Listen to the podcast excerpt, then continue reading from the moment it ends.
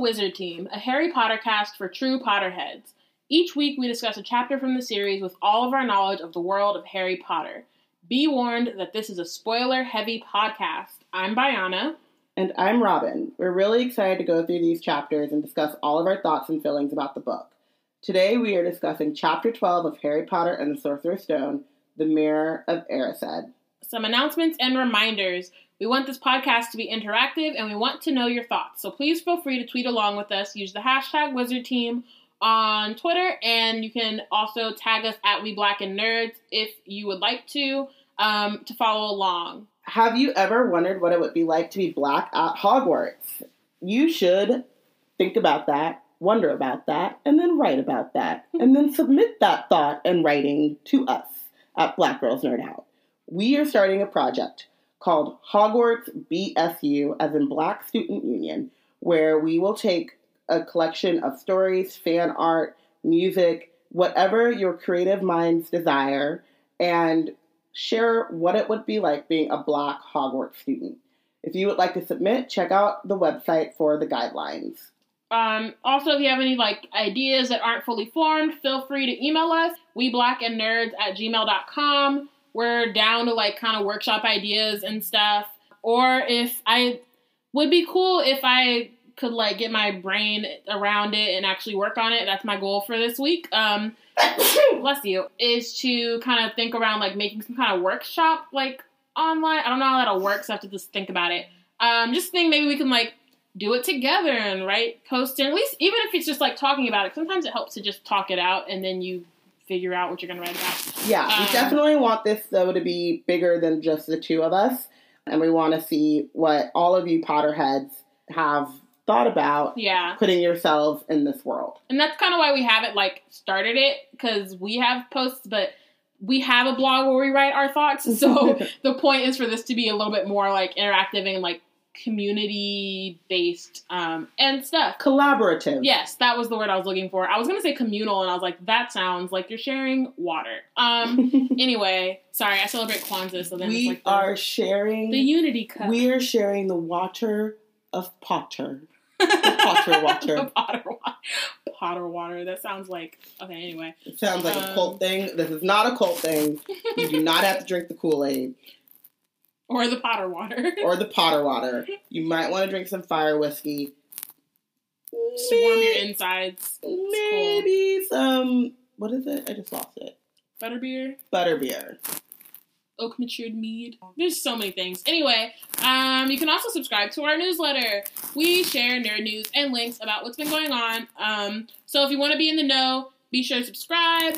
It's not Harry Potter exclusive. There's some Harry Potter stuff if there is Harry Potter news, and then there's like lots of other things that we like to talk about and, and we nerd out about. Yeah, Um, it is a pop culture, nerd centric Yeah, newsletter. I just realized that by the time this episode comes out, I'm pretty jo- pretty sure Jessica Jones is about to be out. oh yeah. Hunger Games is about to be out. Yeah. Like, there's a lot of things happening. So um, if you want to stay on Star top Wars, of it, always Star Wars news because that's about to come out.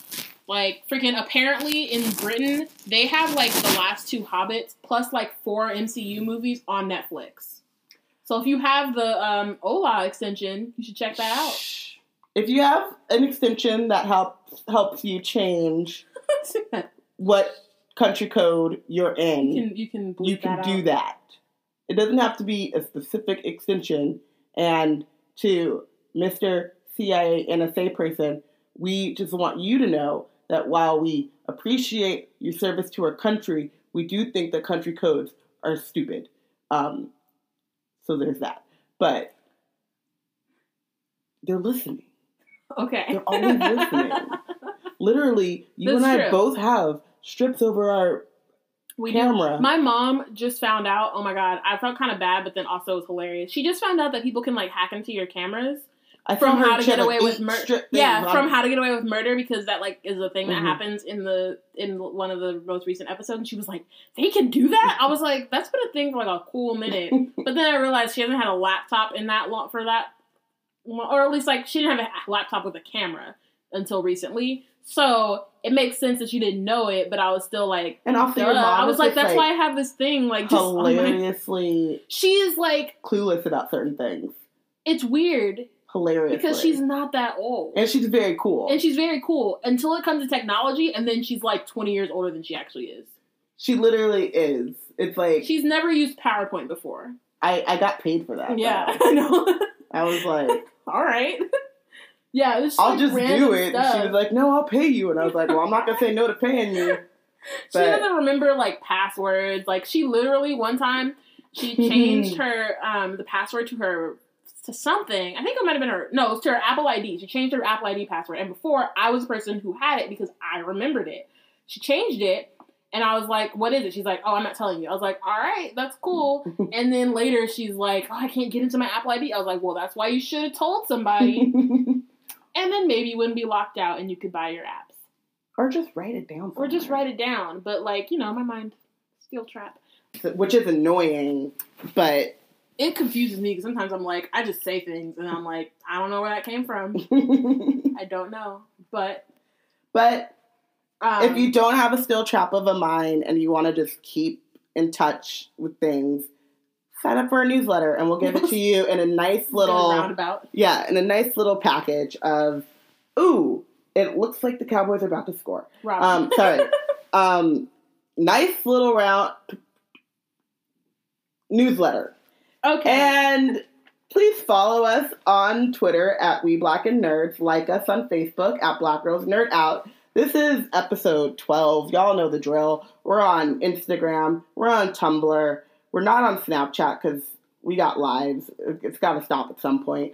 We have the newsletter. We have the, the website, blackgirlsnerdout.com. We're always on Twitter at Robin underscore Ravenclaw, at Yana underscore Hallows. Just hit us up. Talk Potter. Talk not Potter. Talk Yama Van Zant Fix Not Your with Life. me. Not with me. With Talk that with me. I love it. You can talk, Talk like Naruto with Bayana. or like Fetty Wap or like that I shit. don't know What she- yeah. Have you seen? No, you Fat don't even Man know what Scoop. dabbing is. Dabbing Whatever. I don't like regularly talk Whoever about Fat Man Scoop is, Whatever. kick that over to Bayana. Anyway, Talk to me about Grizzly Bear and Local Natives. Great bands. But this is getting out of control again. So, you know, you know the drill though. Like we're here, we're open to talk. We have feelings. We like when you have feelings. We like to share feelings together. It's very all collaborative here, guys. Be our friends. I like having we say all of this to say literally all of our all of our um introduction before we actually go into be our friends the- guys the whole point of this is there's a theme behind this whole thing, and it is be our friend, but also be our friend online because we're introverts and we like you know quiet time. So it's true that's very true um all right um no news this is another timey-wimey episode because we like to like be productive and get our job done and robin doesn't feel well I don't feel well, and I have a very big week next week, and I who's to say how it goes. So I mean, I'm hoping that this is the end of this not feeling well because this is bullshit. Ain't nobody got time. Ain't nobody got time for this sickness nonsense. no Ugh. Um, Anyway. so yeah, so timey wimey, wibbly wobbly. We're We two have- we're two weeks behind. When we go to episode thirteen, you will um we'll get more news. Yeah. There, yeah, Um. awesome. But if you want to know the latest news, just check out our our, Our Twitter. newsletter. Our And Twitter, our and newsletter. our newsletter. It's all there. So let's hop into chapter twelve, the Mirror of Erised. So when we last left um our friend when we last left Hogwarts, bum bum bum. Right. Previously on Harry Potter. I low key want to um, start doing that now, but let's so do. I. That's pretty awesome. okay. Okay, but We'll figure it out. previously on Harry Potter, Sorcerer's Stone. It was November, and they were playing Quidditch, and we have jumped a full month. Christmas, Month is, and a half. month and a half. Christmas is coming. almost. Um, Christmas. yeah, Winter is coming. winter is coming. Christmas was coming.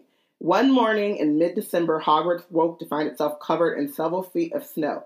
The lake froze solid, and the Weasley twins were punished for bewitching several snowballs so that they followed Quirrell around, bouncing off the back of his turban. The back of his turban, the front of Voldemort's face. I low key wanted to make them the real MVP for this chapter just because of that. The one sentence.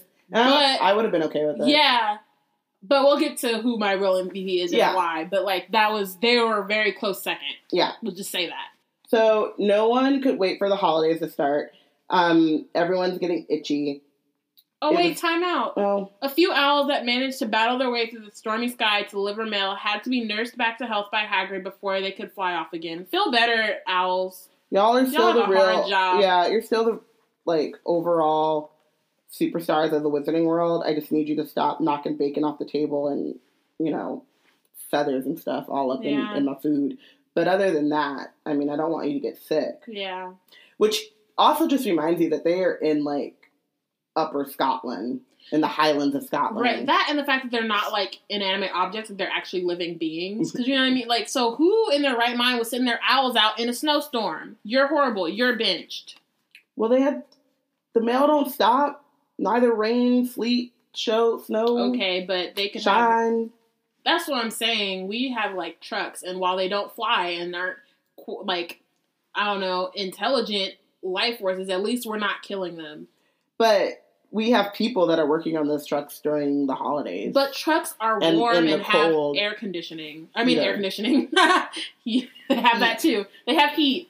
Yeah. And they have like windows and things so you can get away from the wind and you the can, snow. yeah, you can be out of the well. Of the owls have awesome feathers, and you know they're they're built for it. It's just that if they have to take a long journey. Listen, Just I don't want to. wait until after the storm's over. Yeah, I don't want to like debate the, No, it's really not. but you know, Yeah. don't. I'm just saying, like, I'm just saying, I don't know what I was saying. um, let's move on. Yeah. Mm-hmm. I agree. Um. So again, so while the Gryffindor common room and the Great Hall ha- had ro- roaring fires, the drafty corridors had become icy, and a bitter wind rattled the windows of the classrooms. Worst of all were Professor Snape's classes down in the dungeons, where their breath breath rose in a mist before them, and they kept as close as possible to their hot cauldrons. I'm just like, why don't you have a heating system? I still don't Or a fireplace. I mean, I understand though in potions, it's like you don't want to add extra fire Yeah, around, but doesn't. Yeah, but you're it's magical, dude. Like, let's have some like non-burning, burning bricks or something that they can sit on, or Yeah, there's just ways. It doesn't have to be like actual fire, but like some kind of way to make it so that they're not freezing. How do you? How can you really think if you're fro- if you're frozen? you know, I just think that Snape enjoys torturing children. Well, it's not just him. I mean, like his is definitely worse, but like It's The cold and like yeah, but I mean like I don't know. I feel like it's different with like hallways and stuff. I remember like in school when it was snowing and we had to walk from building to building well, that's outside. and you have but like what I'm saying is like, you have to go outside and then you run inside. But the hallways were always colder than like the classrooms because like certain Yeah. people like their class is hot, some like them cold. You know, it's just one of those weird things. well, at least the but classrooms need heat. the the the idea that you're like actually like clamoring around your cauldron for heat and Right. warmth and not like to be doing your homework right, is a problem. They're not and I just mean you're like, not getting the best out of like- your students that way. No, not at all. And my thing is like it's just like a huge ass castle, so that's just a thing they made maybe should have thought about Yeah. in the planning, but maybe not. Um, and then here comes Draco being an asshole for no reason. I do feel so sorry for all those people who have to stay at Hogwarts for Christmas because they're not wanted at home. Like, shut up. There's nothing to do with you. I love this ex- explanation though. Um, Malfoy had been much even more unpleasant than usual since the Quidditch match. match. Disgusted that the Slytherins had lost, he had tried to get everyone laughing at how a wide-mouthed tree frog would be replacing Harry as Seeker next. Then he realized that nobody found this funny because they were also impressed at the way that Harry managed to stay on his bucking broomstick. So Malfoy, jealous and angry, had gone back to taunting Harry about having no proper family. Which is like, if that's all that you can taunt this kid about, then you can't taunt him about much. So calm the F down. Okay, so back to Malfoy being salty. Yeah, like, what kind of person taunts someone because their parents are dead? Like, A, that's not Harry's. Like, Harry didn't do that. Nope. He has not. He had no say in that. He can't help that. And B, like, you. What do you get? What do you get from that? Like, it doesn't make. Like we said, like Malfoy and Harry are basically on equal footing. So when Malfoy, it's like when Aminata's always like, "Oh, I have an Infiniti," and I'm like, "You do? Mm-hmm. Mm-hmm. you pay Carno? Like, when did you get an Infiniti?" Well, honestly, she, And it's, it's- not exactly the same because she only says it because that's the only kind of car that she knows because that's the kind of car my mom has. No, I know, but but I'm it's just more like uh, in terms of like um no, but it's it's like the association. Like yeah, no, but it's it's her.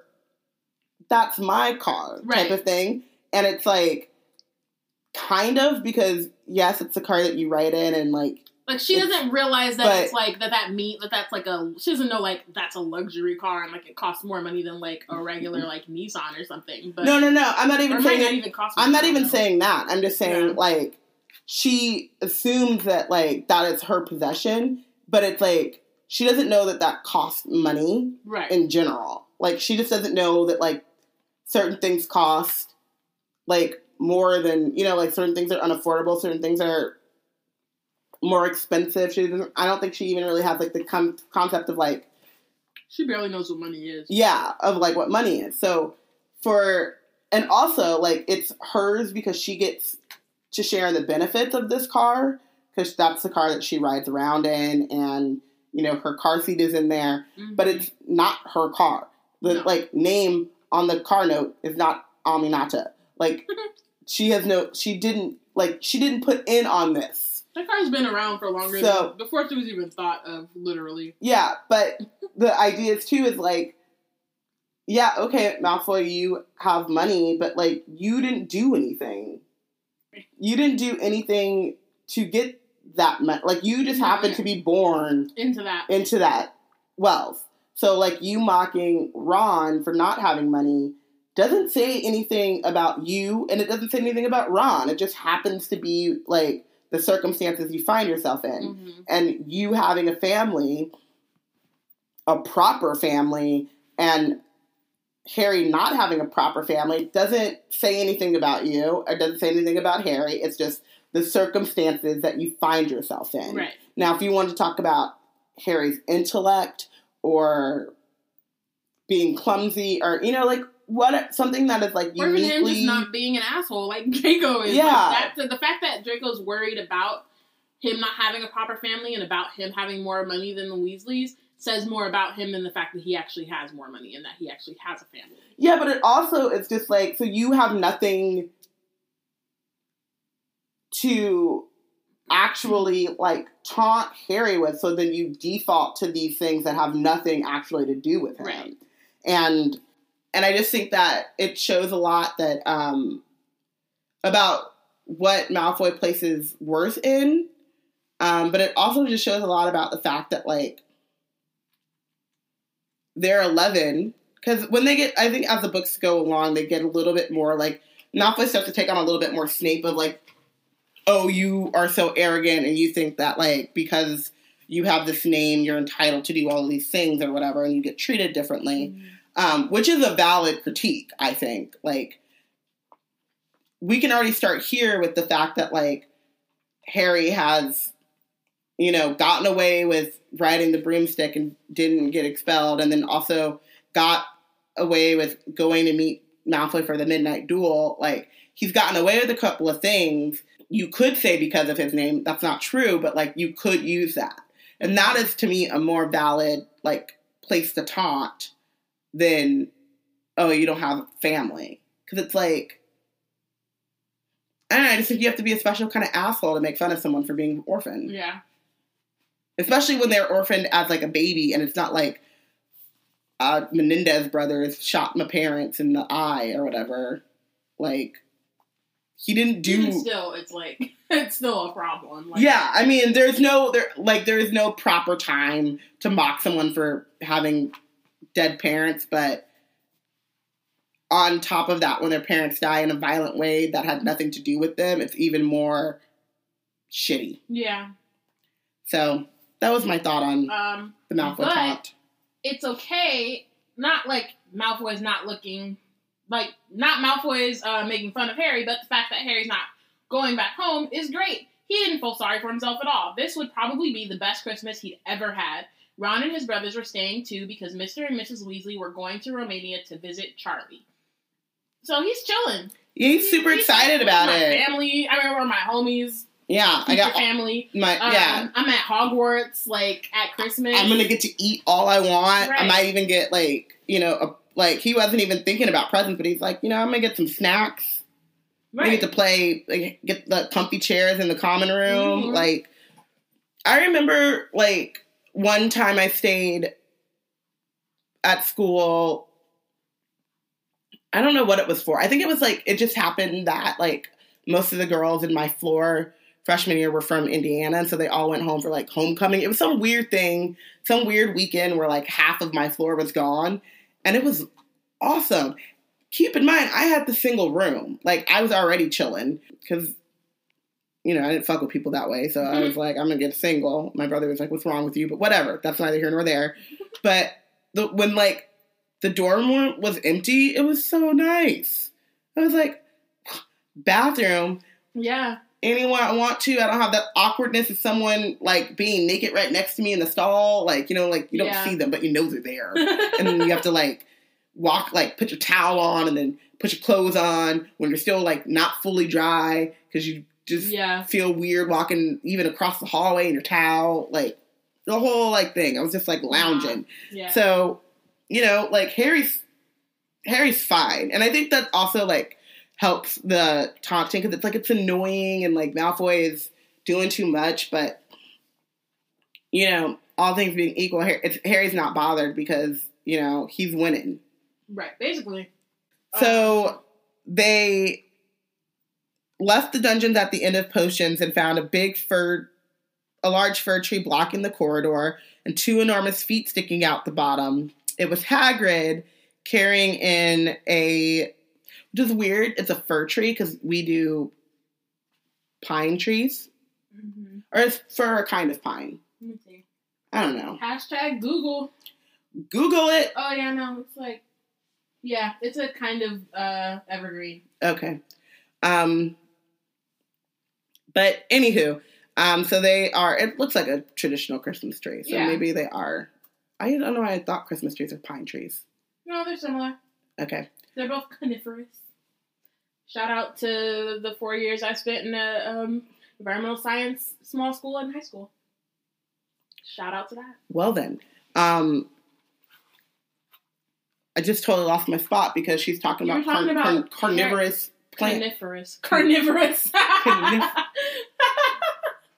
All right. You're I was talking like, about Hagrid carrying the tree. yeah, Hagrid was carrying this meat eating tree. Um, sorry guys, my brain. Um, and so, yeah, Ron is like, hey, you want any help? And then Malfoy's like, oh, you're trying to get some extra money? Hoping to be gamekeeper yourself when you leave Hogwarts, I suppose. That hut at Hagrid's might seem like a palace compared to what your family's used to. Shut It's like, up. no, none of that makes. Just be like, "Excuse me, can I get around? Thanks. See you around." Like that's it. You don't have to say anything else. You don't even have to say the way. year round. It's just, Excuse me, and then keep going. That's Yeah. it. There was no reason for any of that. it's just, all. and I mean, I guess this like comes back to like our thing about just not really understanding bullying in general, which I know it happens. I know that there are bullies and there are people that like take pleasure in like pointing out the differences between people or whatever, but it's just like, really? Whatever. So Ron dives at Malfoy and Snape comes up the stairs. Weasley and Hagrid tries to um, protect him, saying, He was provoked, Professor. Malfoy was insulting his family. Be that as it may, fighting is against Hogwarts rules, Hagrid. Five points from Gryffindor, Weasley, and be grateful it isn't more. Move along, all of you. And I feel like that is actually a proper teacher response, and I wonder if it's caged that way because Hagrid is standing right there. Well, I think that Um, it's, I think that it's a proper response, but I think at the same time, there's still a like favoring of Yeah, of because you- Malfoy because you could take like Ron, sure, like you shouldn't fight, and so maybe you need your points taken away. But Malfoy said some really awful things, and he probably needs his some points taken away from him too. Um, I think also it shows like Hagrid. I mean, I know Hagrid's not technically a teacher yet, but he's like not really respected. yeah. Um, so even though he's there and he's an adult and he saw the whole thing, his point of view doesn't matter, or like his like I don't want to say testimony because it sounds like you're in court, but yeah, just his like advocacy doesn't matter in that moment. yeah, Um, I mean, I think and like obviously he also has like some um bias as well, but I don't know. I Yeah, I feel like not that Snape is scared of Hagrid's b- being there, um, but knowing that Hagrid does have Dumbledore's ear, and maybe he doesn't even acknowledge Hagrid's relationship with Dumbledore versus his relationship with Dumbledore, he probably thinks like, well, like me and Dumbledore are closer or whatever. But just that that idea that like it's just I think must a I don't understand his treatment of children in general, but it's kind of like the Dursley thing. Like when other people are watching, you tone it down because Exactly. you know you're wrong. So, but yeah, and also there is still some favoring because Malfoy didn't get any punishment, but then in the scheme of things, you know, words versus violence or physical Right. violence. I Um, mean, not saying they need the same number of points. They don't No. take away very many points anyway, but yeah, but I just think that it was kind take of five from Ron, take three from Malfoy. yeah. That's fair. And then Malfoy, Crabbe, and Goyle pushed roughly past the tree, scattering needles everywhere and smirking. And it's just like the thing that Snape doesn't catch, or maybe he does catch and just doesn't care about, is that every time he does that and every time he shows favoritism, it provokes Malfoy to behave even worse. Oh no, he knows that. He doesn't care. He doesn't care. Mm-mm. Lucius is his homie. Like he's really not tripping. But I don't know. I never thought of like Lucius as being Snape's homie. I mean, obviously he's his like closer. mentor, like his. Like, Yeah, I mean, obviously he's like closer to that. he's someone he respects. Yeah, but at the same time, it's like I feel like even if you're okay with Malfoy bullying a kid that you don't like, or you still are raising a, like a shitty person. Yeah, You're helping him become but shittier. that's not what he's think. Like Snape is a shitty person, so his like idea of what's shitty and who's like a bad person is very skewed. I guess so. Um, and then we get to Ron being like, "I'll get him," grinding his teeth as Malfoy at Malfoy's back. One of these days, I'll get him. And Harry says, "I hate them both, Malfoy and Snape." It's just like strong words from some eleven-year-old kids, but also like They're terrible. they're terrible. And they're at this point now. They've been September, October, November, December, four months at Hogwarts, and these two have been basically like on their backs the entire four months, and they're they're over it. Yeah. And I get it. I totally get it. But also, I'm with Hagrid. Cheer up! It's nearly Christmas. Tell you what, come with me and see the Great Hall. Looks a treat. Yep. So they go to the Great Hall where Professor McGonagall and Professor Flitwick are helping with the Christmas decorations. Um, so Hagrid works on that. Um, and so Hagrid asks, "How many days you got left till your until your holidays?" Just one, said Hermione. And that reminds me, Harry, Ron, we've got a half hour before lunch. We should be in the library. Um, oh yeah, you're right. So they're like going to the library basically because ever since Hagrid mentioned Nicholas Flamel, they've been trying to figure out who he is. Again, none of your business, but whatever. I love how obviously this was the um, Hermione's idea to look in a book because, like, just because, like, the thing is, is like, yeah, Nicholas Flamel is like famous and like he happens to be in a book, but technically, for all they know, he's just Dumbledore's friend. So not everyone is just like logged in a book with like all the things that they do. So I mean, at least not in Hogwarts, most likely. Um, so it's Yeah. like a similar thing, like when they were looking up the Half Blood Prince, and she just found like a random article about Snape's mom, who she didn't know was Snape's mom. So she's like so reliant on like books being able to like of, like the library holding the answer to everything. When like some people could, I mean, obviously Nicholas Flamel isn't obscure. We'll find out in the next chapter, but he could have just been some obscure dude who wasn't important enough to be in a library, but that would have sucked for them because they would have just been searching for how long. Yeah, I think it's one of those things where you think, okay, all things being equal, it's he's a friend of Dumbledore's, something that they did to something that We just He know that does between the two. of something that's between the two of them is dangerous and or valuable enough to be held and hidden in Hogwarts. So this guy must have done something worth being written about is like their train of thought, I assume, but like we've pointed out many times in this book, um, and we will continue to point out many times in the series, a lot of times their logic doesn't add up. Like not all things equal like the conclusion that they jump to. Um, also, though, it's just kind of silly too to have this name, and they will mention later that they decided not to ask Madam Pince um, for help.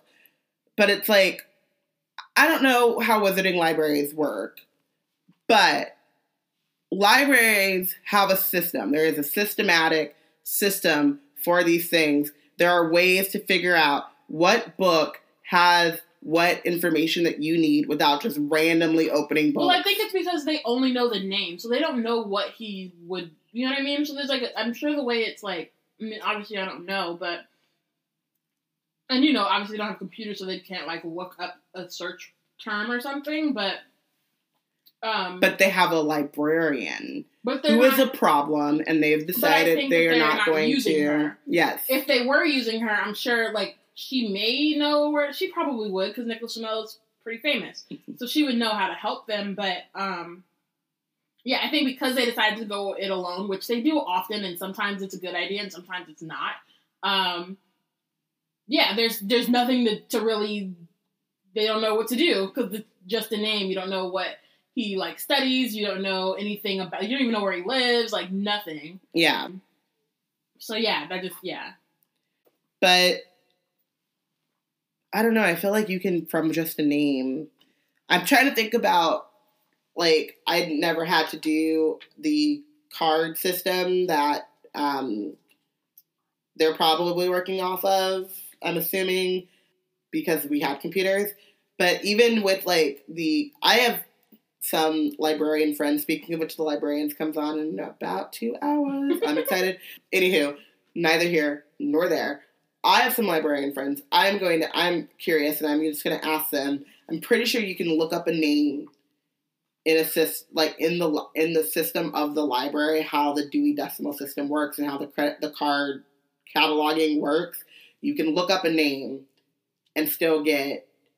It's like the No, but we don't know that they use that system. that's what I'm saying. I'm I, that's, Yeah, I'm saying like I don't know what the wizarding system Yeah. is, but there seems like if even the Muggles have come up with. I mean, they talk about like oh these things that you Muggles come up with, how clever. But like if even the Muggles have come up with a system to make it a little bit easier to find what you need to find with l- minimal information, the There's wiz- probably some way, and they just don't know. But also, like, I mean, there are certain things that are in the wizard world that are pretty like archaic, like the fact that they use quills and they don't have and not pens, or yeah like just like really basic things. Like, yeah, there's certain things that they that they have where you would, assume, or like even the fact that they like use owls instead of email, like just you know what I mean. So it's like certain things that they have that while they have magic, that other things aren't quite as developed as they are. it's like the tradition Um, of doing these things is what keeps it going Right. instead of and the, Instead of, the like, and setting themselves apart exactly. um, like the French, which this is a great story and it's a bit of a tangent, but it's a really quick one. It's a really quick one. So okay, we we don't have like there's the advent of technology. There's all of these new terms that we've had to come up with, and there aren't like words for them, like email, electronic mail. So in French, for a long time, they would say email and just email and with their little accent, but it was that was the word because there was no French word for email. French has like a council of that like it's like the keeper of the language basically and like they say like what is a French word or like the acceptable French word, and they're very like, and their whole purpose is to be very like pure and keep the language pure, and you know, all the things that you would think the French are about. Um, well, the French Canadians started calling email courriel, which is like courrier, which is the French word for mail, and then they added an el on the X for electronic. And so the French adopted that word, which is a longer word than email, because it sounded more French than email.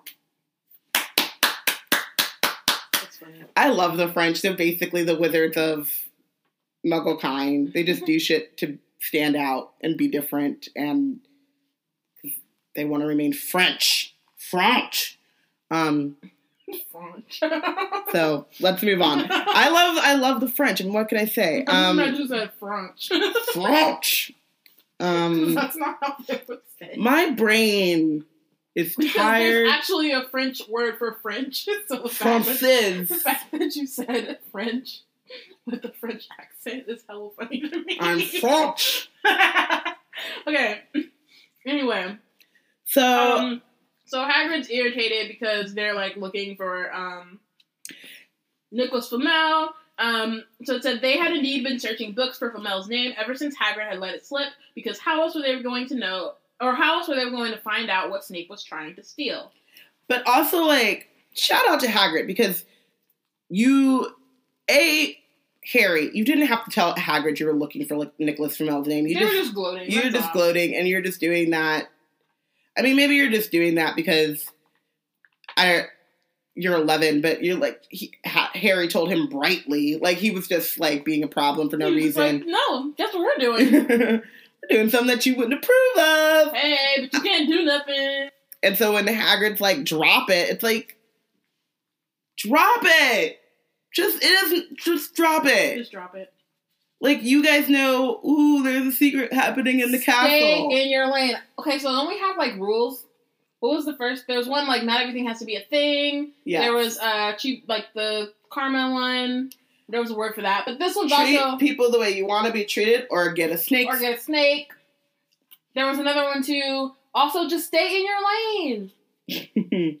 Just stop, Harry. Harry, they all just they swerving. Swerving. Nobody can get around them. Just all over the land, Just all over the place. And it's like also like what kind of convoluted self confidence sense of self do you have that you think that you three 11 year olds are better at protecting this thing Then your teacher. than your teachers? You guys got this and you Dumbledore needs you. You are the only hope. Yep, the one true hope. apparently. Just stop. Just stop. just nosy. Again, he's gonna regret this in like four years when he's like in in Order of Phoenix when he has that blow up and he's like, I've done all these things. Okay, but half of those you didn't actually have to do. So No one asked you. Learn from Minerva.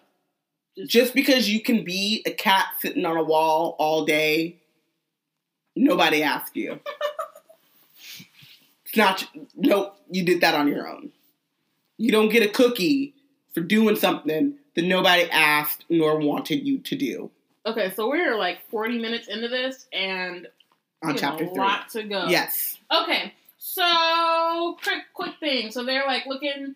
They've been looking around the library. Harry thinks about going to the restricted section, but knows that he can't because only older students studying advanced defense against the dark arts um, are allowed to go in there. Um, so then Madam Pince catches him staring at the restricted section and he gets then kicked gets out. Kicked out. He doesn't really get kicked out so much as he, He just it wasn't quick on his feet, so she he's like she's like nah, you gotta go. yeah. Um, he looks suspicious. Um, and then Hermione joins him later. They go to lunch. Um, you will keep looking while I'm away, won't you? said Hermione. And send me an owl if you find anything. And you can ask your parents if they know who Flamel is, said Ron. It'd be safe to ask them. Very safe, as they're both dentists, said Hermione. Exactly, Ron. So then, once Um, the holiday started, ADWD kicks in, which is adult deficit wizarding disorder. Ron and Harry were having too good of a time to think much about Flamel. They had the dormitory to themselves. The common room was empty, so they were able to get good armchairs by the fire. They were plotting ways to get Malfoy expelled, which were fun to talk about, even if they wouldn't work. Boys. Um, Ron started teaching Harry wizard chess. And Ron is basically a boss at Wizard Chess. He really is, and it's actually the same thing as Muggle chess, which I don't know how to play, but I've always wanted to learn. Um, except that the pieces move themselves, the figures are alive and move themselves, so it was more like directing troops in battle, even though the rules are the same. right. And Harry played with chessmen that Seamus had lent him, but they didn't trust him at all. And he wasn't a very good player, so they kept shouting different bits of advice to him, which confused him. Um, they're backseat chess playing. Um, don't send me there. Can't you see his knight? Send him. We can afford to lose him. So yeah, basically, um, Harry is the Christopher or no Charles Lee of the of the chess game. I'm a general. Whee! Um, and, Ron gets to be uh, Washington in that. Nah, Scenario. Lafayette. I'm taking the Okay, stop, stop, stop, stop. I can like half do that. I can only do that half of the time. I can do it now because I read the um, lyrics, and so now they're like in my head. And so I know the lyrics, but I can't. I still can only do it's still difficult. I It's- still mess up. How does David David do that with the accent? David. David Dave. Daveed Diggs. She said be David. I'm so bad. I'm pissed. Okay. Um, so on Christmas Eve, um, Harry went to bed looking forward to the next day for the food and fun, but not expecting any presents at all. Um, when he woke in the morning, however, the first thing he saw was a small pile of packages at the foot of his bed.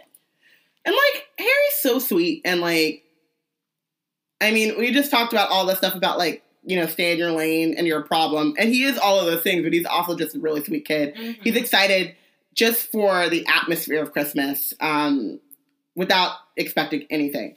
He gets a thick brown paper scrawled across it to Harry from Hagrid.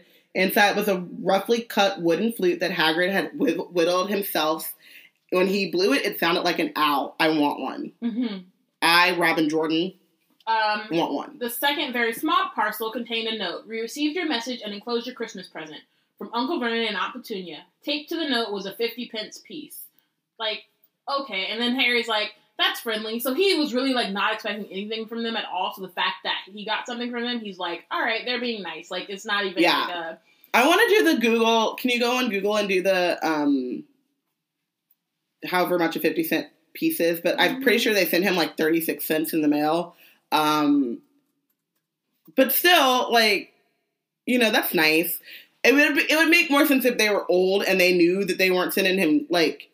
Or and they didn't realize like they weren't sending him any money. You know, like when your like grandmother's like, take this five dollars, don't spend it all in one place, and you're like, but grandma, like five dollars doesn't get you anything anymore.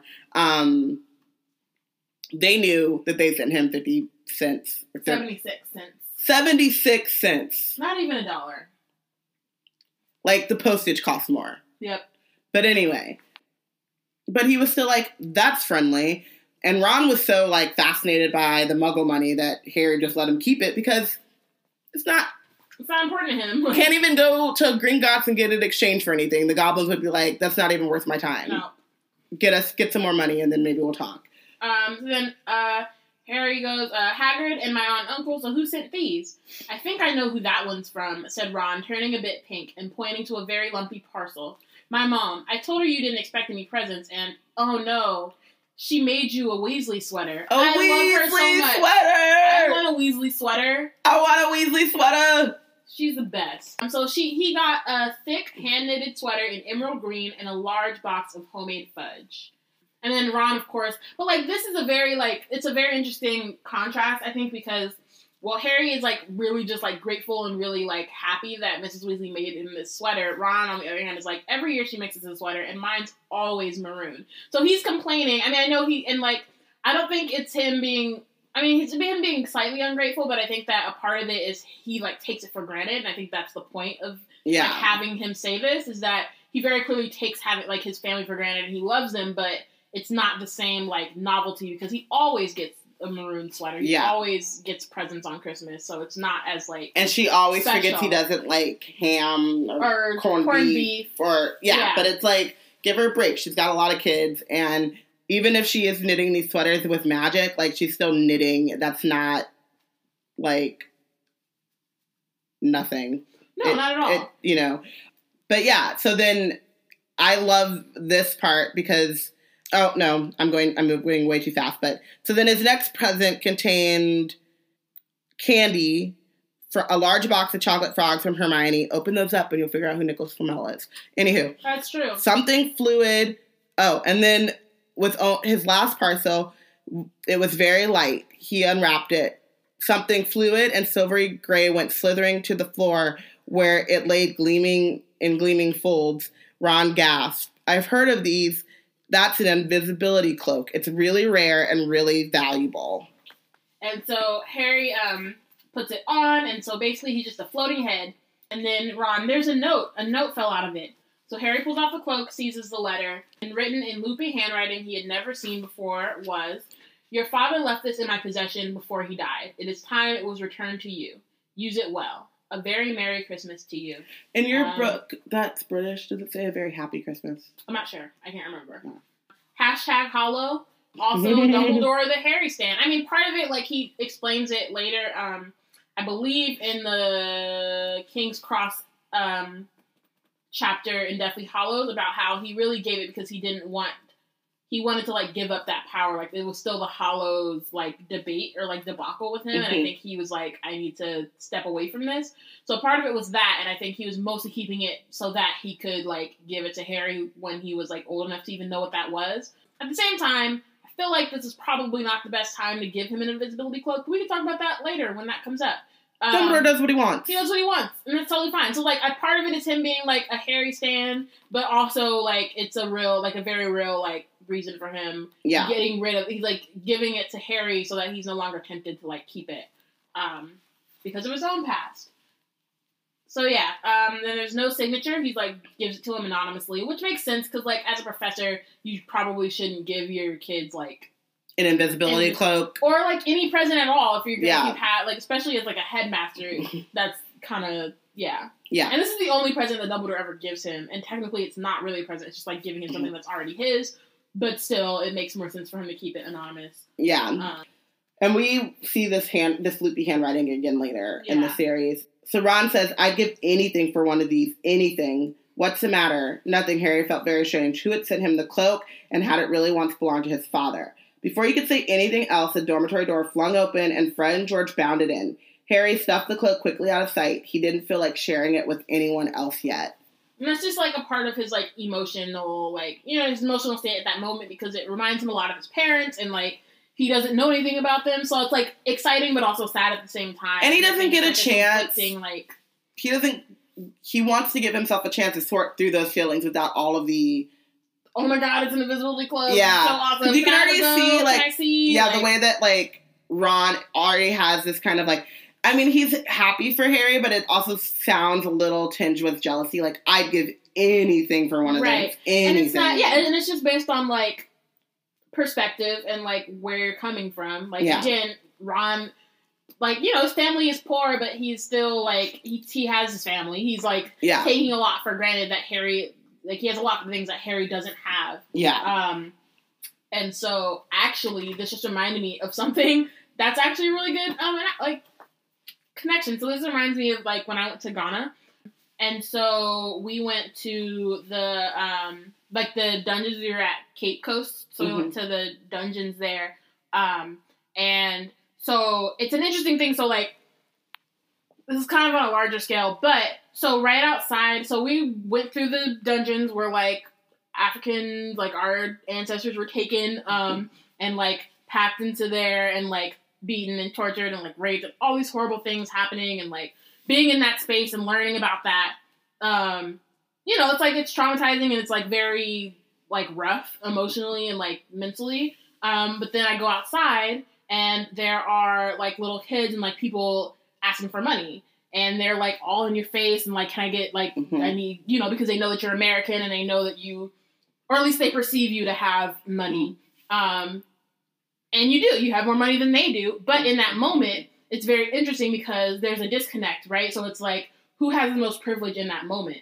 Do i have privilege because i like financially am able to like Mhm. make this trip even though i got i got to go for free? But like financially i have more i'm privileged. But in that moment me coming out of the dungeons with all like my historical trauma and like history um and not knowing my culture and not knowing like where my family came from and all these kind of things um that's a different privilege that they Yeah. have. And in that moment i was pissed. I was like i can't even like deal with this right now because i'm in a whole other space. And so i understand like harry um while this is like more of like a it's a smaller level of that is like not having your family and um, while Harry does have money and he has like that particular like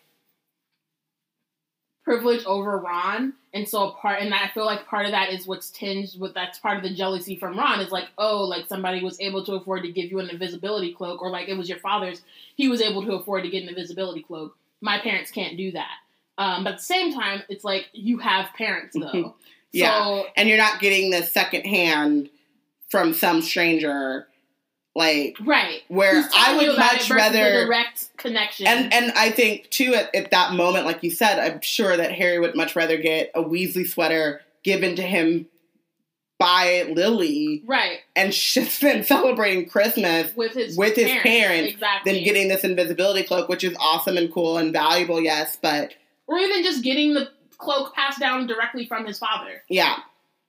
So um, And he's also trying to like, you know, it's it brings up it's the first time that we bring into we bring his parents back up in in a in a time that is reserved for families. right, Like exactly. yeah, the Weasleys are not with their parents, but he's still like Ron is still like a two feet away from three brothers, hmm and it's great that they've kind of like adopted Harry as part of their own. But he's still not a Weasley. He's not. He doesn't have that family. He's not staying at Hogwarts because his parents are going to Romania, and so it's easier. It's more convenient hmm he's staying at Hogwarts because it's either that or go home to the Dursleys and get ignored and abused. exactly. So, um, in the moment of like, yeah, Ron, like Harry's got this really great present, and you're really like jealous of that.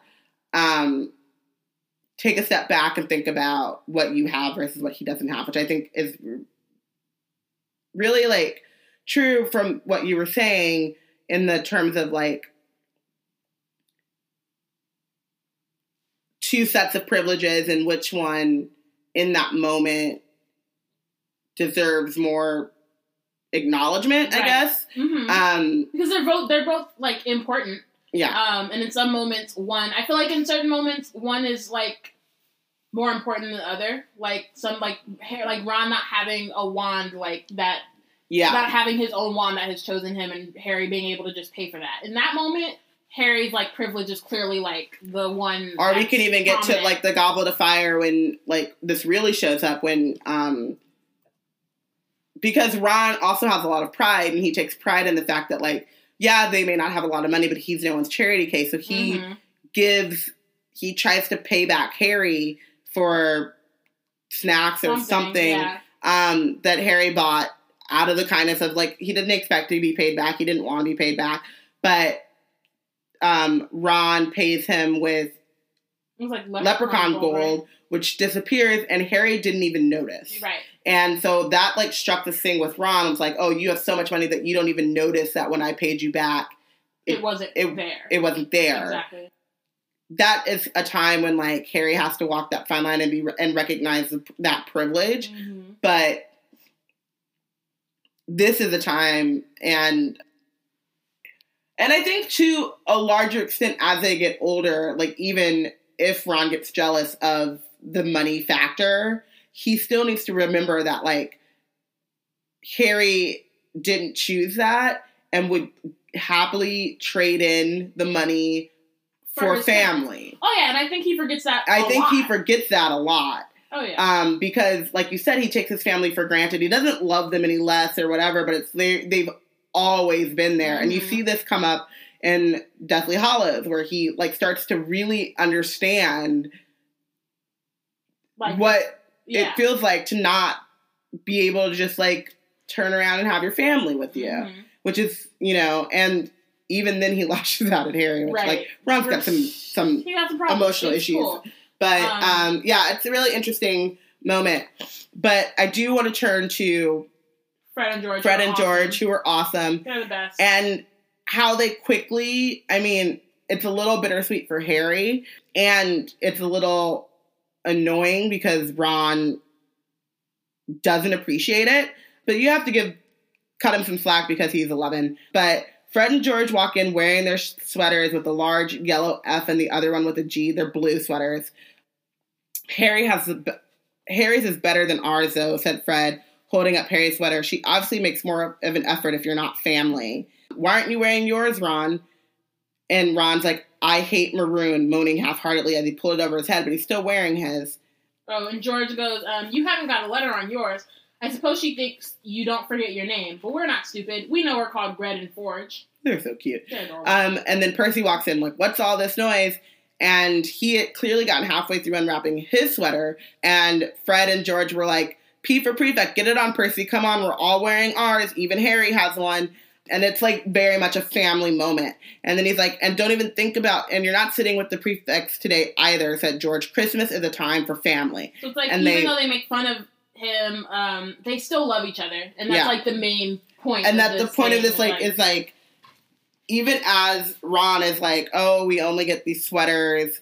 Like these sweaters are also a point of pride for them. Like they're like, I think we kind of talked about this. Like I love socks. I'm like Dumbledore in this way. um, my mom gives me socks, like just sometimes because she's thinking about me. And then for like Christmas, this Christmas, she got me just a pack of owl socks, like owls, different colors socks. I was in heaven. I still love them. I haven't even worn all of them yet. Some of them still have their little tags on them, but I still I see them and they make me smile. Like they, I just love them, and I love my mom because other people will be like, "You got socks for Christmas? Like that's Right. it?" But I'm like, but I love socks, and she goes out of her way. And it's also like it's a good thing now that I'm older and I don't need like the fancy toys or whatever right. that she goes out of her way to be like, okay, well, she loves socks, but she also loves owls. And like, oh, look at this. Like, this is like Mhm. doubly the thing, you know. And it's a small thing, but it, like, I think at this point, if I woke up on Christmas Day and I didn't have socks, I would be more upset if, like, my mom bought me a car or a house or something and didn't include the socks. I'd be like, but I don't have no socks, though? Because it's like, be- it's, like a tradition. it's and become a tradition and it's become something that I like love and look forward to and it's like yeah it doesn't cost you like anything and Mhm. like I'm actually wearing booties that my mom knitted me herself because I have a cold and she hates that I don't wear socks and I go around barefoot when I'm at home so she knitted me booties and I'm wearing them and it's like you know I'm an adult but I got the flu and I wanted my mama and she wasn't here, so I'm wearing my the booties that my mom knitted me. And like it's a small thing, but it like just reinforces that feeling of family. Mhm. I just wanted to take a time and just like shout out family. Shout out to family. And shout out to like not taking for granted the things that they do for you, even if they're not even if it's not an invisibility cloak and it's just a maroon sweater and you don't like the color maroon. Like love it anyway. Right. You know? So Harry never in all of his life had such a Christmas dinner.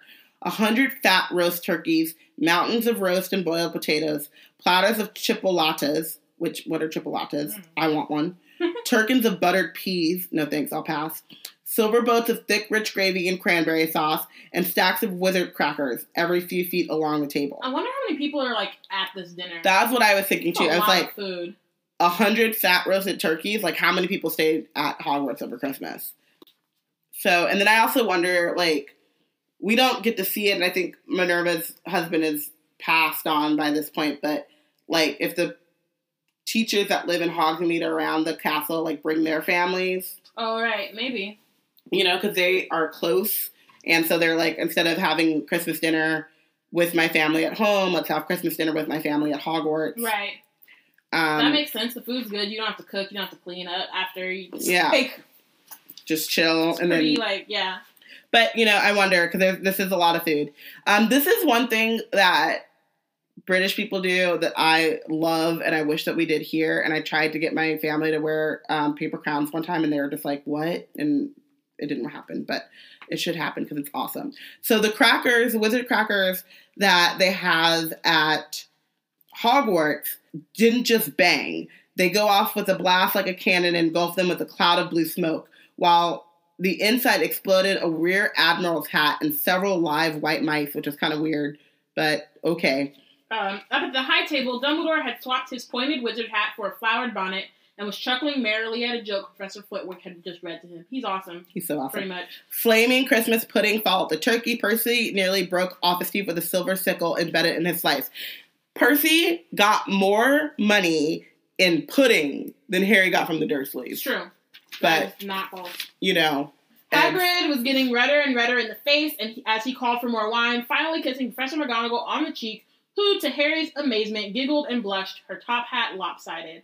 McGonagall is tipsy. Ah, love it. When Harry finally left the table, he was laden down with a stack of things out of those crackers, including a pack of non-explodable luminous balloons, a grow your own warts kit, and his own new wizard chess set. Why would you want to grow your own warts? Because then you could grow warts and put them on Malfoy. I guess.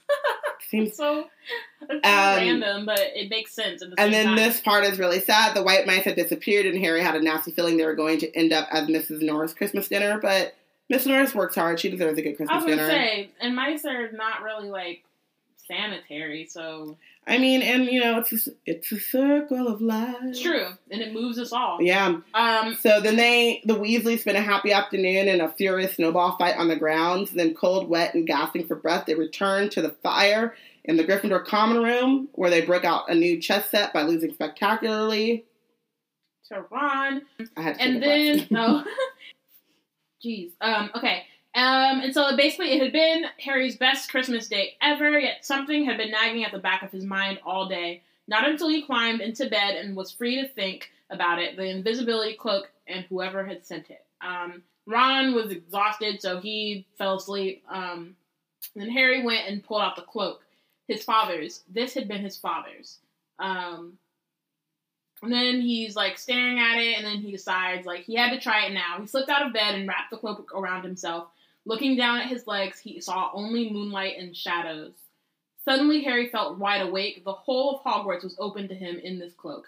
That is super. That's like classic James. yeah. He was like, "What am I doing? Oh, now I'm exploring. It's against the rules." And like Fair. he gets like energized by the exactly. by the He's like, fact. "Oh, we're doing." he was like. Super exploring." super heavy like food coma, and then he was like, oh, Oh, nope.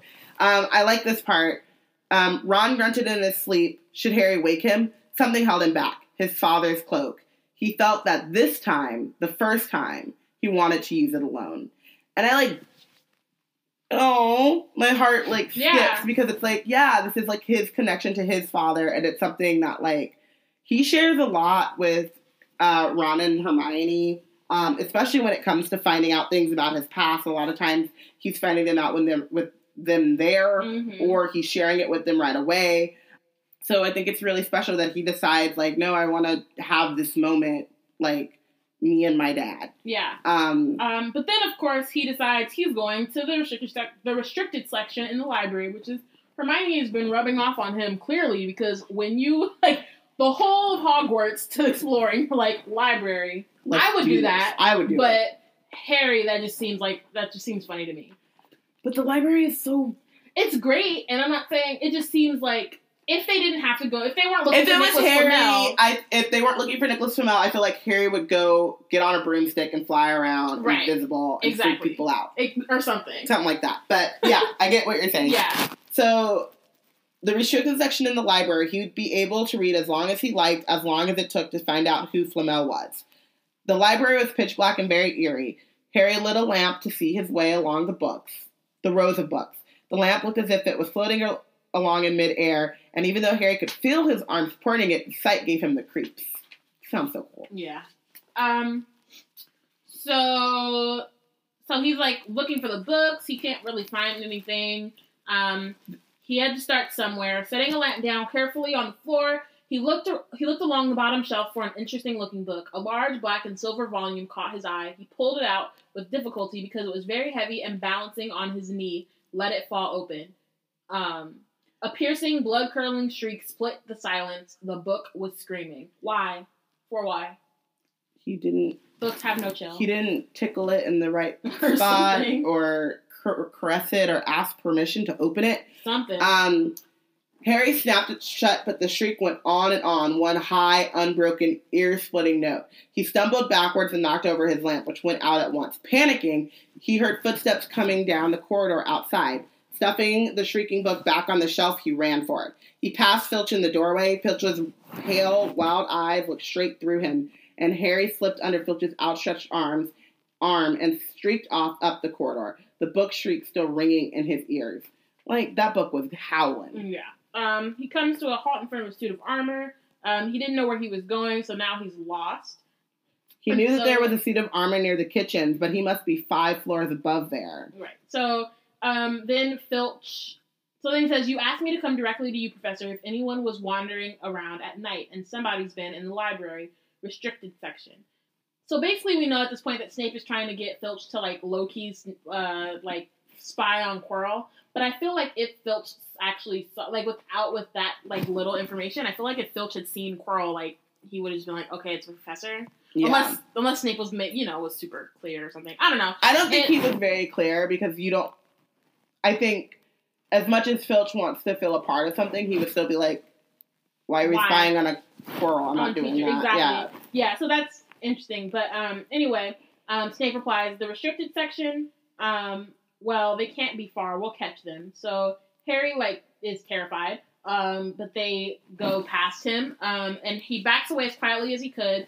A door stood ajar to the left. I wrote, "Is this the room of requirement?" It. I. I wasn't sure. totally sure. I think I never thought about it being the room of requirement until like I think I saw something where like they mentioned that it probably was, but then there's no other like markers other than like a suit of armor, and I don't think that's like a general. Yeah, So it could but be that also like she didn't have it like the- totally. the way that um the room of requirement is described here, and like you said, it, that she didn't have the room of requirement totally filled out in her head when this book, and it became Mhm. more um fleshed out as the books go along.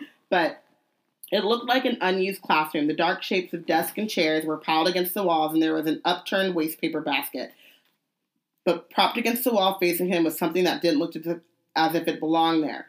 Something that looked as if someone had just put it there to keep it out of the way.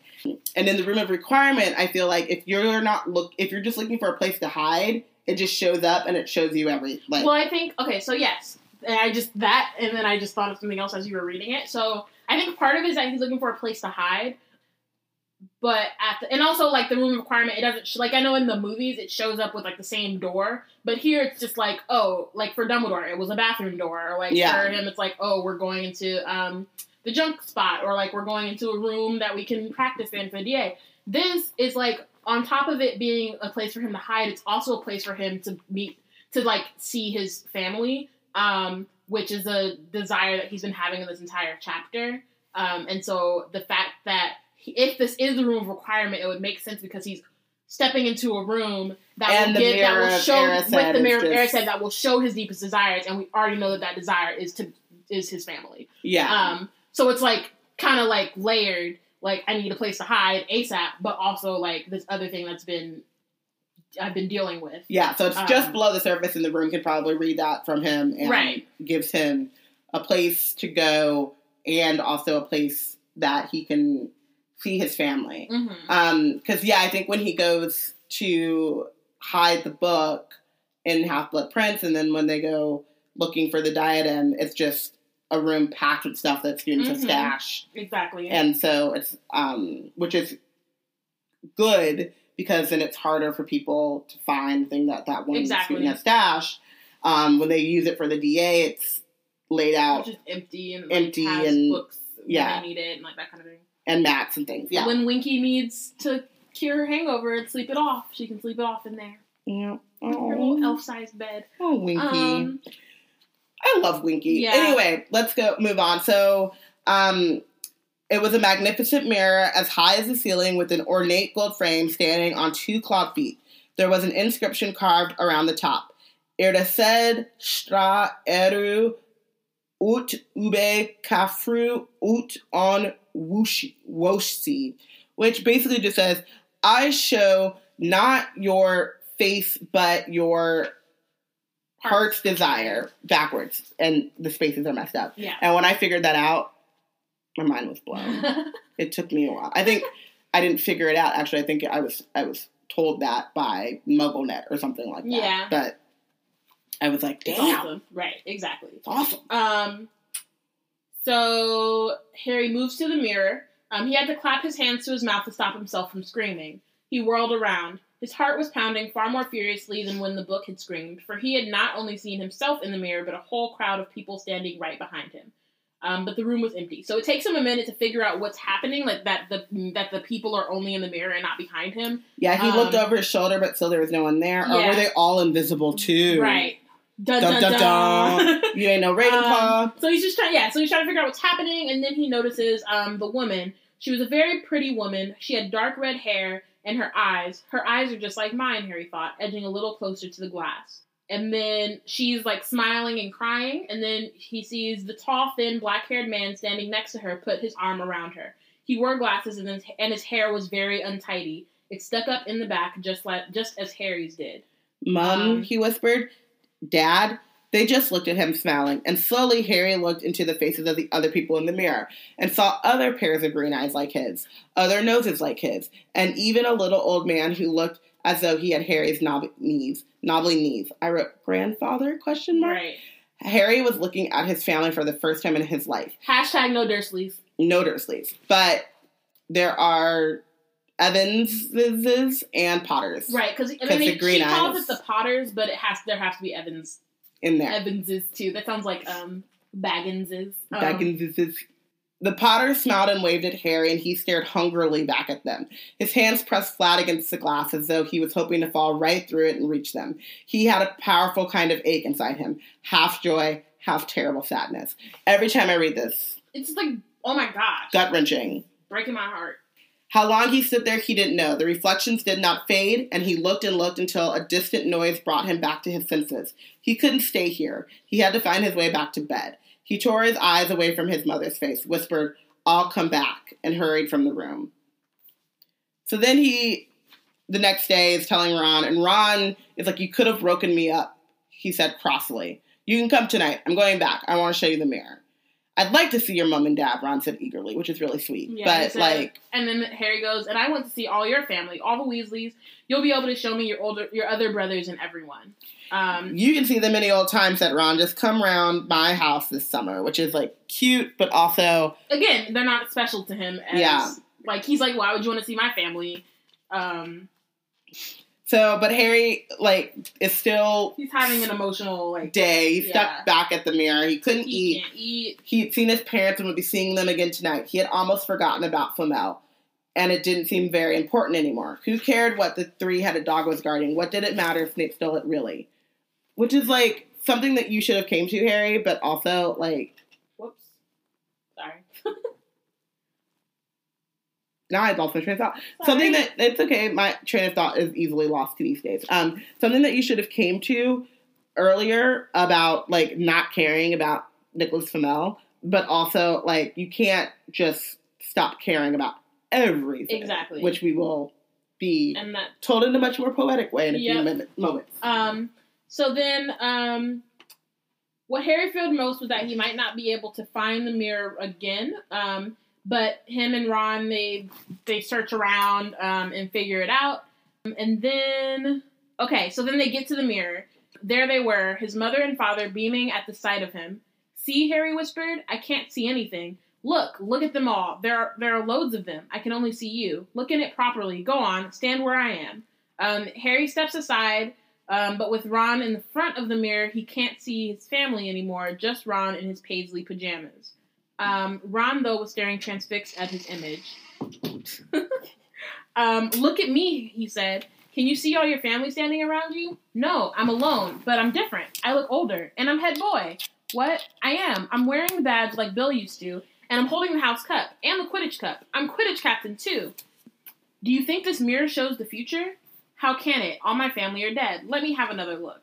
You had it to yourself all, all last night. Give me a bit more time. So they're just like, oh, you're, oh, you're only holding the Quidditch cup.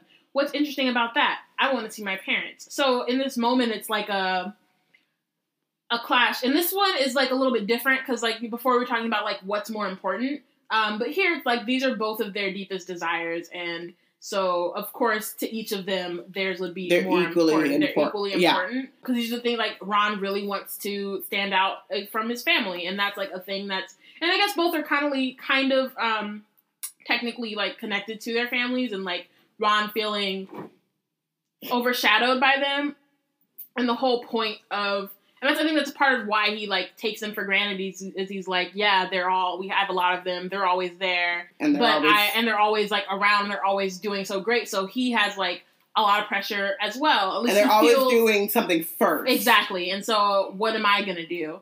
And how am I going to stand out? And how am I going to be like feel like some kind of sense of self worth? Self worth. Whereas Harry is like I, my family like I've never met, I don't know I don't know them. them other than like the three that are horrible and terrible to Mhm. me. And so the just like it's an interesting like complicated thing where it's like these are both very important things to the both of them. And I don't necessarily think one is more important than the other. It's just like things that are I don't know, they inform their characters. Yeah, I mean, I think it um, it's very easy to say like Harry's is more important, Exactly. um, just because it it comes from a place of loss, and I think like it. While this is Ron's deepest desire to be felt, um, to find sense of worth within his family, and um, it's not a small thing. It does kind of also betray the sense that to Ron, your worth is in what you've done and doing it first and doing it better. And it's this like sort of competition thing that um, I don't think is actually important to his family. Actually, like no, it's super. It's I- totally like I don't- it's it's yeah, it's completely self imposed. I don't think that like the twins care whether or not Ron is prefect or head boy Right. or even makes the Quidditch team. Like they're happy when he makes the Quidditch team because they know that he wanted that. hmm Um, and they would be just as happy if he went on to just be, you know, the vice president of Spew, but, you know, he was happy. They just want, and that's what they want for everyone.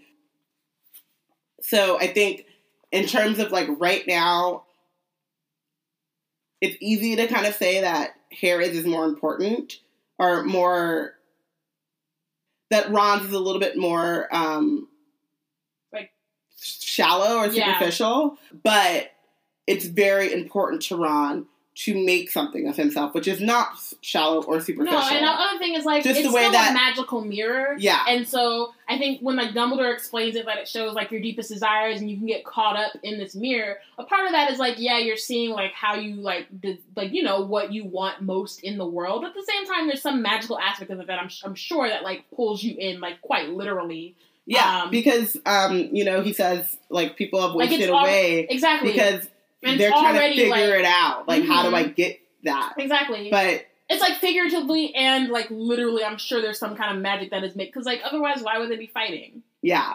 I mean, but I do think that there's something in seeing you, seeing yourself having these things that you've The thing dreamed that you of. want the most. Yeah, and, you know, and it's also like one of those weird things because as it's, it only, it shows your d- desires as they are right now. I'm pretty sure that if 30 year old Harry went back and stood in front of the mirror, it'd be, it might be Different. different, Mhm. you know, and maybe, um, his parents would still be there, but, you know, Sirius would also be there.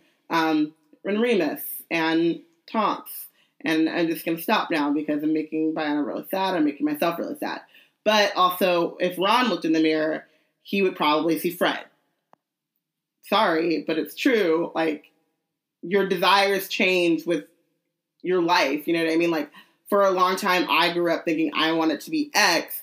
And, and I like went to college to study this and do all this. And then when I got to the point where I was starting to go down that path, I was like, this is fucking terrible. I don't want to do this. And like who I was when I decided that I wanted to be X was so different than who I was when I actually got the opportunity to do it that it just didn't me- mesh up. But that doesn't take away the fact that if I could see myself in a very like tangible way at that point in my life, I wouldn't have been transfixed by it and then wanting very hard, like wholeheartedly to hold on to that. right. So they start to argue a little bit louder, and then um, they realize they hadn't realized how loudly they'd been talking. Um, and I wrote arguing. Right. um, but Ron threw the cloak over both of them as the luminous eyes of Miss Norris rounded the corner, and Ron and Harry stood quite still, both thinking the same thing. Did the cloak work on cats? Which it seemed to. And Hmm. Ron said, This isn't safe. She may have gone for Filch and pulled Harry out of the room. Um, so then Harry is still having like he's having his emotional issues, so he wants to go back to the mirror. Um, and Ron is saying, "I I've just got a bad feeling about it. Anyway, you've had too many close shaves already. Filch, Snape, and Mrs. Norris are wandering around. So what if they can't see you? What if they walk into you? What if you knock over knock something over?" Um, and then Harry goes, "You sound like Hermione." Um, but Ron says, "I'm serious, Harry. Don't go." But also, Um, like, Harry, go in the middle of the day. Like, go right now. too. Yeah, I don't understand why he doesn't realize he can. You do don't that. have to go at night. Go right No, now. doesn't. It's probably safer. Um, Um, it's definitely safer. yeah. Um, but yeah, so he goes back. Um, he finds his way more quickly than before. Um, he like just rushes to the mirror. Um, there was nothing to stop him from staying here all night with his family. Nothing at all, except. Um, so back again, Harry. Okay, so this is like the first real interaction that um, Harry has with Dumbledore um, in the series. So it's interesting because it kind of like starts off their relationship and like how that develops. Right now, it's just like he's like the headmaster he's like super whimsical and like a little weird and like strange and like wise and you know all the like kind of stereotypes or not even stereo I mean like stereotypes but also like it's a very one-dimensional view of Dumbledore but it's coming from an 11 year old so it's like what is your first impression of like the principal of your school who's also like the dope like the most badass wizard ever Yeah. in life like, if Um, your principal was Neil deGrasse Tyson, basically. yeah yeah just like a, yes it's like a badass Um. You're just Like, like you became a rock star from your brain. Right. And so there's like so yeah, so it's just like an interesting um You know what I was thinking too was like what's really funny about that is when you said that, my brain was like, shit, you're right. This is actually the first time that like Harry as a fully formed person meets Dumbledore. mhm. And I was like, God damn it, Dumbledore's very overly familiar with Harry. Oh yeah, that's Back true. again, Harry, like you hi, I'm Dumbledore, or you know, like I mean like obviously Harry knows that this Dumbledore, like he's seen it No, I know, day. but like there isn't But- like um an acknowledgement of the fact that like yeah, that they've never had like any other kind of interaction. That's definitely true, but I also think that it works only because it's Dumbledore. yeah. Um to be real like simple about it. Um, he's it's not like a strange like you know sometimes people come and talk to you and you're like Yeah. why um but again harry has seen him for like these past four months he like has heard really high things about like high things that's right right yeah, Yeah. like high like like High regards. high regards that's the word i was things didn't sound like the right term. anyway, he's he's heard a lot about Dumbledore um, and has like a very positive view of him. Um, and at the same time, Dumbledore is like you know he's gonna be his mentor, and so I think this kind of like foreshadows this like Yeah. closeness. I also think that Dumbledore, like the way he um, is portrayed, and even right here, like Harry was relieved to see that he was smiling, and like Harry's first time seeing Dumbledore, he was like he's mad but brilliant. You know what I mean? Mhm. And he was happy and he's smiling, and Dumbledore does, um, at least in these first books, give off a much more cheerful, grandfatherly, yeah, you know, puppety puck and twink or whatever the oddment, uh, oddball, oddment, and twink, And tweak, twit or something like that. Yeah, some tweak, teat, whatever. Um, just like weird. He has like these little weird things that make him quirky yet lovable. yeah, And you know, some wizards and witches, usually Ravenclaws, like me and Luna, we dig that. And Miss Moon. Yeah. Miss Moon. Um. So yeah. So um. Harry goes. I I didn't see you, sir. Strange how nearsighted being invisible can make you. Um. So said Dumbledore, you, like hundreds before you, have discovered the delights of the Mirror of Erised. I didn't know what it was called, sir, but I expect you've realized by now what it does. It well, it shows me my family, and it showed your friend Ron himself as head boy. How did you know? I don't need a cloak to become invisible. So cryptic. Um, so cryptic. but you learn later he just has really strong disillusionment charm. So yeah, but you know he just. I mean, like super cryptic now because we don't know a lot about magic, but like it's pretty simple. He's just a really strong wizard and he knows how to do a charm that makes you like a chameleon and so quick, so close to it. He's so powerful that it's basically he's invisible. Um, and he says, "Now, can you think of what the mirror of Erised shows us all?" And so I think that's the other thing is like he turns it into a teaching moment, yeah, which actually reminds me a lot of my grandmother. Um, yeah, because like you'll tell her something that like if you tell something that happened to you or like especially if it's um yeah like sometimes you'll just tell her like something happened and you're like really irritated about it or you're angry or whatever and like she always goes back to especially when i was younger um it's because she used to be the principal of my school so i think that's also the other thing is like um but she would also she would always ask like what did you learn? What was the lesson from that? And i think that that's really important. It's like especially for Harry in this moment, is that he's thinking so much about, um, like he's it's so he's so emotional about it, and so I think uh, Dumbledore kind of brings it back to like the intellectual um, in a way that kind of like helps Harry to like separate himself from it, and so it's not as yeah.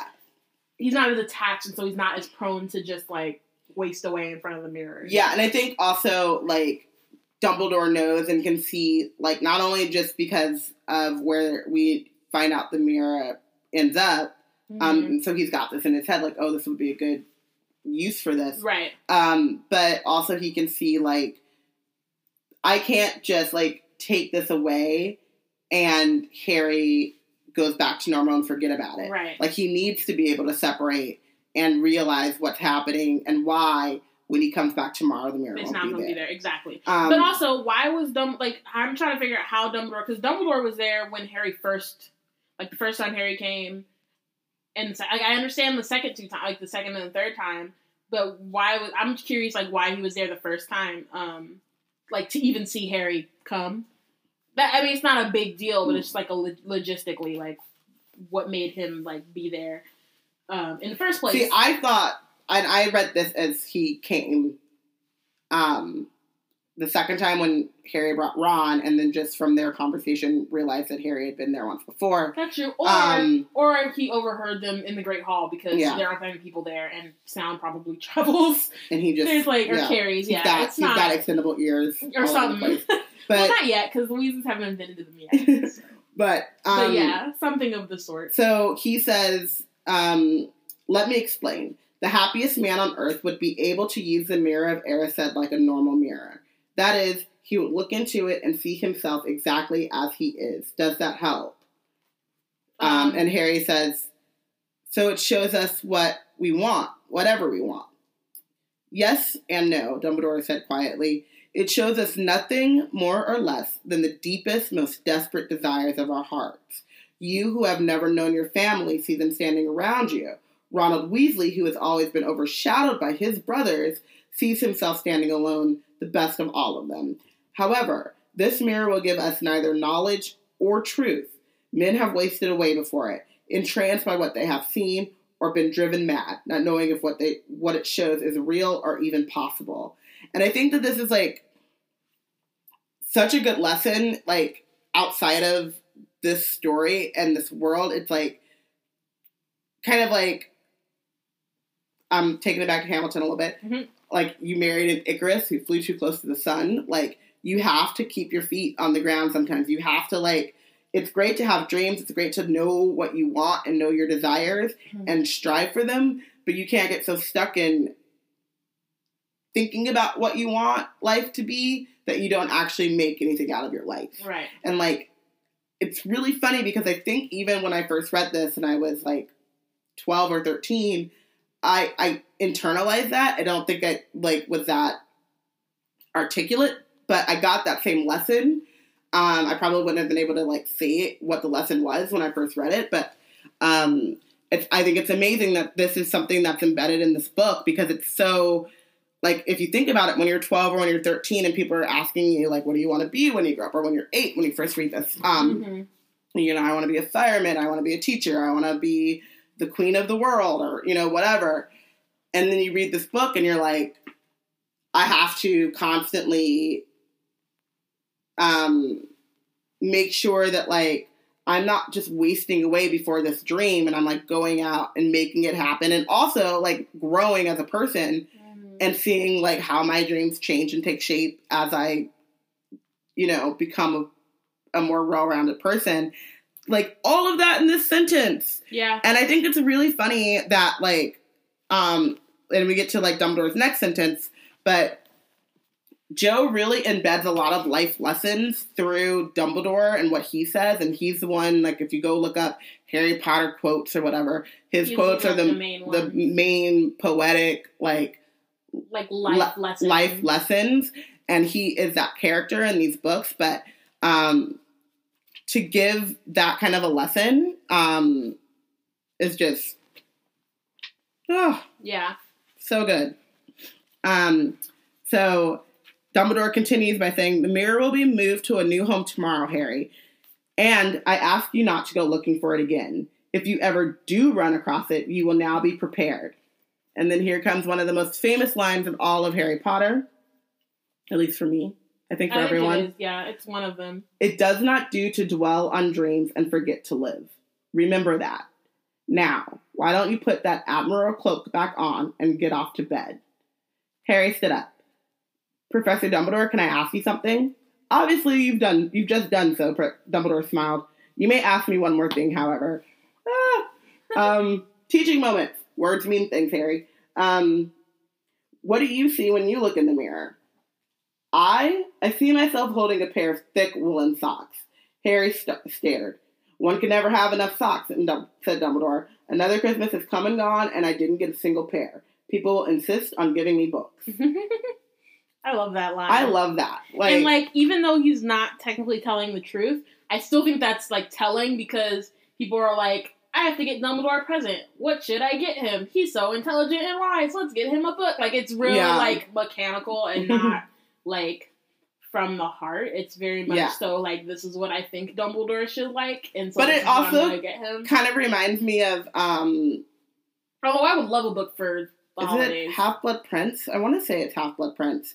Um, when he takes Harry to go get Slughorn, and he's like, "Can I take these knitting patterns?" oh yeah, like I love these. it's definitely a part of, of him that he enjoys. Like, Yeah. you know what I mean? And it's like he likes woolen socks and knitting, and like those go hand in hand. Yeah. And like, so yeah, not telling the whole truth, but also like as it's still Harry a says, of his. It's like still a part of his. yeah, Like he's like telling a like that's not his deepest desire. No. Like, he's not lying when he says he likes socks. Like, yeah. He's like he's giving, he's showing a bit of himself, which is really cute. And then I love that Harry's like, it's only when Harry got back to bed that it struck Harry. Dumbledore may not have been quite truthful. um, um, which is like, of course, part of it is like one, of course, like Dumbledore is probably not going to tell this kid like yeah, his deepest desire ever. Um, two, what's interesting about the fact that he doesn't tell him is that their desires are very similar. Um, Yeah. And I think one of the things that I love about Deathly Hallows, um, not the movies because they do Dumbledore so dirty in the They really movies, do. but in the book, how they show how similar Harry and Dumbledore were growing up, um, and Harry dealing with the fact that Dumbledore never like told him about that and never tried to identify with him in that way. Um, and so it just kind of showed like there are a lot of similarities between the two that they kind of just like leave. unsaid. Um, yeah, But I okay, so there's two things here. Um I think, yeah, like Harry also then goes to say, but then he thought as he shoved Scabbers off his pillow, it had been quite a personal question. Scabbers, why are you on Harry's pillow? Yeah. back up. Seriously. Come on, Stay in your Peter. lane. Peter, go over to that Weasley bed. Go But- away. Um Just go away for life, though. Actually, like don't We'll even go there. back to Ron. Just go away. we'll get there. Um, but I do think like for while Dumbledore and Harry have very similar backgrounds and upbringings, the difference is that Dumbledore holds a sense of shame within his background Mhm. and this sense of um I don't know the word like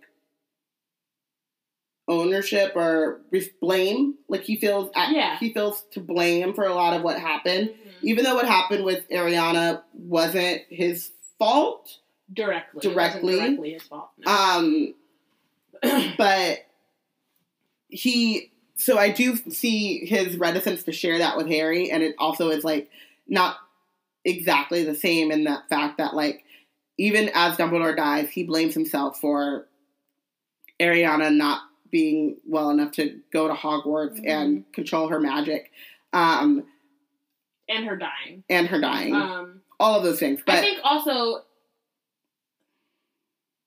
Harry, like Harry's story is already is well known. yeah, and that was so where I was there's going. no, yeah, it's he Harry. As much as um as personal as Harry's story is, he he's not- really he's it. not giving up anything of himself to share that because it was shared with the world before he ever got to say so. So, like you said, yeah, he doesn't own that story. Um, and I think while there are like there are a lot of things that Harry feels like he and Dumbledore could have connected on, they actually did connect on those. He just didn't know why. Like Dumbledore did feel for him and was able to give him really good counsel on these things because of going through it himself Mhm. but it's very difficult to share those darker, less desirable things in your life when you know you've kept them to yourself for so long, and there's a sense of shame there. Um, that Harry doesn't have that same sense of shame, Exactly. and Harry or Dumbledore has to give up a lot of himself to share that story with Harry.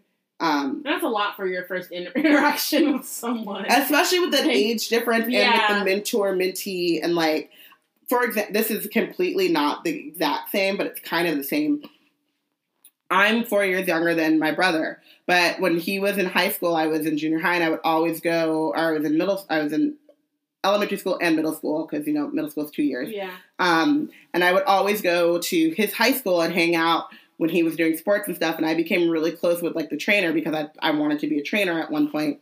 This is also what I'm talking about with like the Mirror of Erised. When I was 11, I probably would have seen myself as a trainer. Um, and then when I was 14 and I realized that trainers have to deal with a lot of blood, I wasn't doing that. and so, oh yeah, I get to like hang out on the sidelines and be around sports and it's awesome Right. and like take people up and like learn about like how to make you a faster runner. And then I was like, oh, but if your knee pops open, I also have to deal with that. And that's gross. No, thank you. So, anywho, so I got really close to the trainer because I was really interested and I would like to go and like watch him tape the guys up and like watch like, you know, like whatever was happening there. Plus cute boys. Woohoo. Win win. anyway, so when I got to col or when I got to the high school, I had the trainer as one of my teachers. He was my actually like my health teacher, like in a classroom, not just like whatever.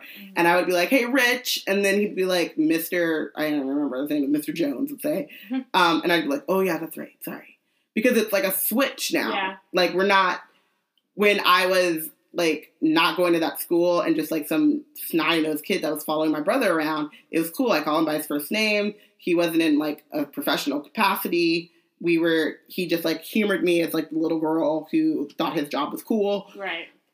And then when it switched and I was like the student, he was the teacher, like there needed to be a level of separation and like Boundaries. boundaries. And so I think Dumbledore recognizes that even with Harry, even though you're special and you're going through things and we're doing certain things like that I wouldn't do with other students and I give you more time Mhm. than I would give other students and let give you a little bit more leeway than I would give other students, there still needs to be boundaries. You still can't like turn into Malfoy and be like, my father will have, you know, Dumbledore will hear about this and Right. think that you can just like skate off and do whatever you want. Um, so I think that was also another reason why um, they weren't able to share that. And I think that had Dumbledore lived and Harry lived, maybe like, you know, 20 year old Harry and Dumbledore would talk about their past and things, but that just wasn't the way it went. So, who was your MVP? Um, I said Molly because she's awesome and she gave Harry a present when she she's just like a great like she's not even really in this book. Yeah. Um, but She's a great every caretaker. time she is, she's like very um sweet and kind and she does she goes out of her way to um take care of Harry even though she doesn't have to. Um and yeah, I just feel like I mean I wanted to say the Weasleys in general because just like they were able to make Harry's Christmas a really enjoyable one Um, like shout out to Fred and George for hitting Voldemort in the face. um, but then also just their like being very clearly like a loving and kind family, and that being what Harry needed at that moment, despite also dealing with his own like personal family issues. Like I feel like they really helped with um, like him dealing with like you know helped him deal with that um, because it wasn't like he was alone and having to deal with it on his own. He still had like the Weasleys around. So Molly, but like parentheses all of the Weasleys. Dumbledore was my MVP, I think, because he dropped some life lesson bombs at the end of this chapter. Um, and also, I like the fact that he gave Harry the invisibility cloak and he gives him, like, yeah, probably not the best idea knowing and us knowing who Harry is. He's going to use that cloak to run around at night or whatever. But he gives Harry the autonomy to, like, make that decision for himself. You know, like, he's not saying, hi, I'm Dumbledore, here's your invisibility cloak, do with it what you will. Right. He's saying this belongs to you and use it wisely.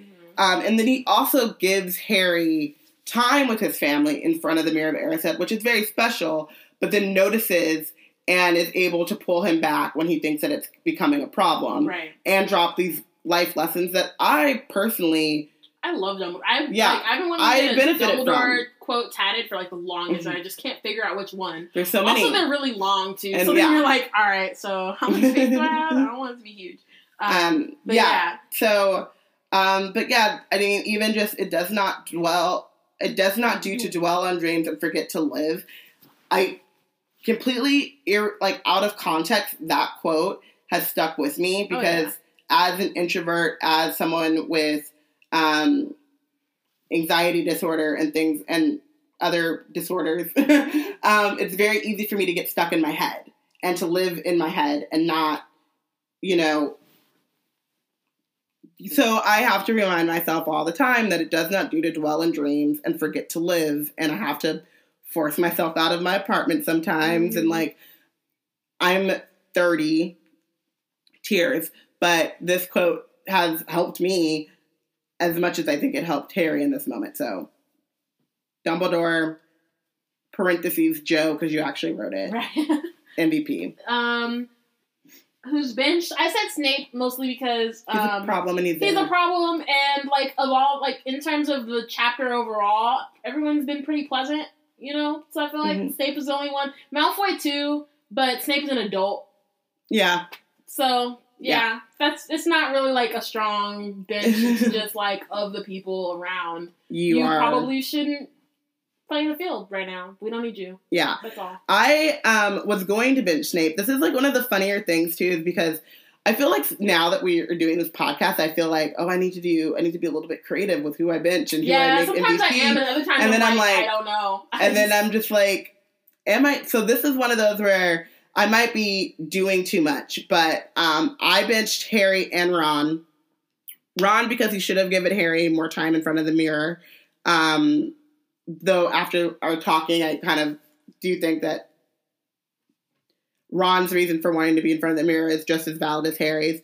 But then Harry because he should have listened to Ron about staying away from the mirror, and he should have um, and also like he should he should have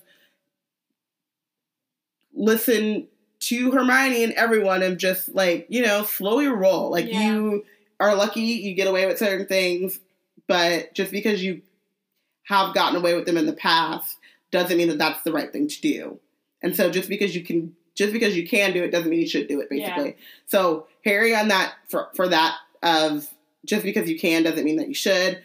And Ron for the multiple times when he was froggy and a taking his fam not only taking his family for granted but taking Harry's pain for granted. yeah, Um, that's why I benched them. You could have the argument that I was reaching, and I will probably yield to that. But you know, I don't think so. Snape is Snape is a Perpetually-. Like he's he's even if he's not around, he can be benched. Like yeah. I mean, that was like the he's probably doing some shit. Like if we whatever. if we're gonna go like meta, like Snape, I can bench every week, and we can have that conversation. we could find a reason. Even when But- the Dursleys are around, we could find a reason to bench Snape. yeah, and we I mean, find a reason I'm to just bench trying to the Dursleys for giving him seventy six cents. 76 cents.